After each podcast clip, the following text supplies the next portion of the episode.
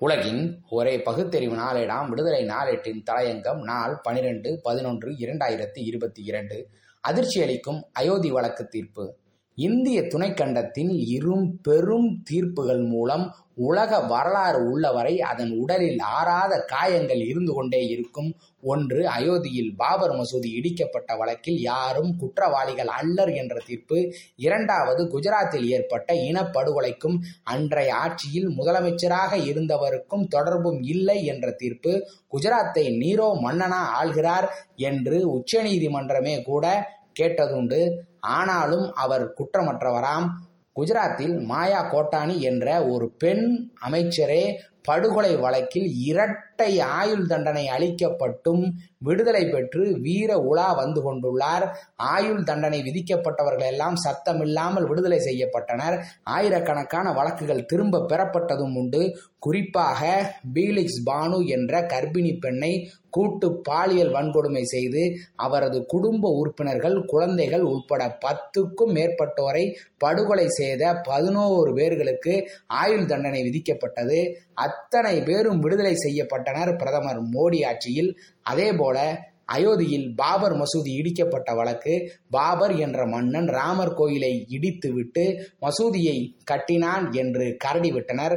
அதன் நுழைவு வாயிலேயே ஆதார கல்வெட்டு இருக்கிறது. ஆயிரத்தி ஐநூத்தி இருபத்தி எட்டாம் ஆண்டு முகலாய பேரரசன் பாபரின் தளபதி மிர்பாகி என்பவரால் மசூதி கட்டப்பட்டது என்பதுதான் அந்த கல்வெட்டு. ராமர் கோவில் அங்கு இருந்தது என்பதற்கு எந்த தடயமும் கிடையாது. அதே அயோத்தியில் குடியிருந்த வால்மீகி ராமாயணத்தை ஹிந்தியில் ராமசரிதமனாஸ் எனும் காவியத்தை எழுதிய துளசிதாஸ் ராமர் பிறந்த இடத்தில் இருந்த கோவில் இடிக்கப்பட்டது என்று குறிப்பிடவில்லை. ஆயிரத்தி தொள்ளாயிரத்தி தொண்ணூற்றி இரண்டு டிசம்பர் ஆறில் அண்ணல் அம்பேத்கர் நினைவு நாளில் ஆர்எஸ்எஸ் சங்பரிவார்களால் நிர்வாண சாமியார்களால் பிஜேபியின் அகில இந்திய தலைவர்களின் வழிகாட்டுதலின்படி பாபர் மசூதி காட்டு விலங்காண்டித்தனமாக இடித்து தூள் தூளாக்கப்பட்டது. இதன் மீது வழக்குகள் எல்லாம் நடைபெற்றதுண்டு. உச்சநீதிமன்றம் கட்ட பஞ்சாயத்து நடத்தி பாபர் மசூதி இடிக்கப்பட்ட இடத்தில் ராமர் கோயிலை கட்ட அனுமதி அளித்தது. இஸ்லாமியர்களுக்கு வேறு இடத்தில் இடம் கொடுக்கப்பட்டது. அறுபத்தொன்பது பேர் மீது குற்றத்தாக்கல் செய்யப்பட்டது. வழக்கு நடக்கும் இடைவெளியில் பலர் மரணமடைந்தனர். மீதி முப்பத்தி இரண்டு பேர்களே உயிருடன் உள்ளனர். வழக்கை விசாரித்த சிபிஐ சிறப்பு நீதிமன்றம் அத்வானி உள்ளிட்ட அனைவரும் குற்றமற்றவர்கள் என்று கூறி முப்பது ஒன்பது இரண்டாயிரத்தி இருபதில் விடுதலை செய்தது.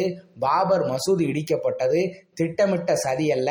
இயல்பாக நடந்த ஒன்றுதான் என்று மனம் போன போக்கில் தீர்ப்பில் குறிப்பிடப்பட்டிருப்பதுதான் வேடிக்கை. அத்வானி ரத யாத்திரை நடத்தினாரே அது எதற்கு? நாடு முழுவதிலும் இருந்து செங்கற்களை கொண்டு சென்றார்களே அது எதற்கு? பாபர் மசூதி இடிக்கப்படுவதற்கு முதல் நாள் ஐந்து பனிரெண்டு ஆயிரத்தி தொள்ளாயிரத்தி தொண்ணூத்தி இரண்டு. பாபர் மசூதியிலிருந்து ஆயிரம் அடி தூரத்தில் உள்ள ஒரு குன்றில் ஒத்திகை ஒன்றை நடத்தினர். குன்றை கயிற்றால் இணைத்து கயிற்றை பற்றி கொண்டு குன்றின் மீது ஏறி பயிற்சியை எடுத்துக்கொண்டனர் இது எதை காட்டுகிறது? லிபரன் ஆணையம்.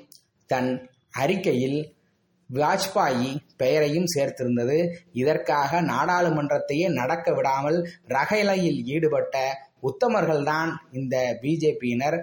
பாபர் மசூதி இடிக்கப்பட்டதற்கு முதல் நாள் ஐந்து பனிரெண்டு ஆயிரத்தி தொள்ளாயிரத்தி தொண்ணூத்தி இரண்டு. பிஜேபியின் அகில இந்திய தலைவர் வாஜ்பாயி லக்னோவில் என்ன பேசினார்? நாளை என்ன நடக்கும் என்று எனக்கு தெரியாது. கூறிய கற்கள் மீது அமர்ந்து கொண்டு யாரும் பக்தி பாடல்கள் பாட முடியாது. மண்ணை சமன்படுத்தி அமர்வதற்கு ஏற்றபடி சமன் செய்ய வேண்டும் என்று பேசினாரே. இதன் பொருள் என்ன? பாபர் மசூதியை இடித்து சமன் செய்ய வேண்டும் என்பதுதானே கவிஞர் வாஜ்பாயி அப்படி பேசினார். பாபர் மசூதி இடிக்கப்பட்ட போது கரசேவைகாரர்களுக்கு ஆணைகளை பிறப்பித்துக் கொண்டிருந்தார். அத்வானி என்று அவருடைய பாதுகாப்பு அதிகாரி அஞ்சு குப்தா லிபரன் ஆணையத்தின் முன் தன் சாட்சியத்தை பதிவு செய்யவில்லையா?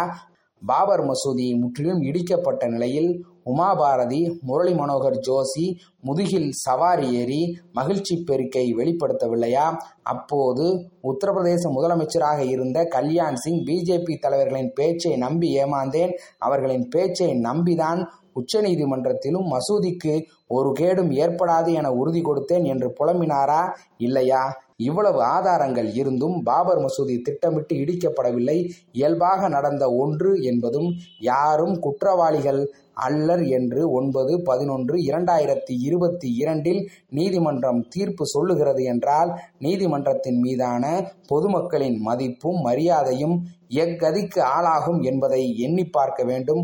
பாசிசத்தை நோக்கி பிஜேபி ஆட்சியில் இந்தியா சிறுத்தை பாய்ச்சலாக சென்று கொண்டிருக்கிறது. வெட்கக்கேடே நன்றி வணக்கம்.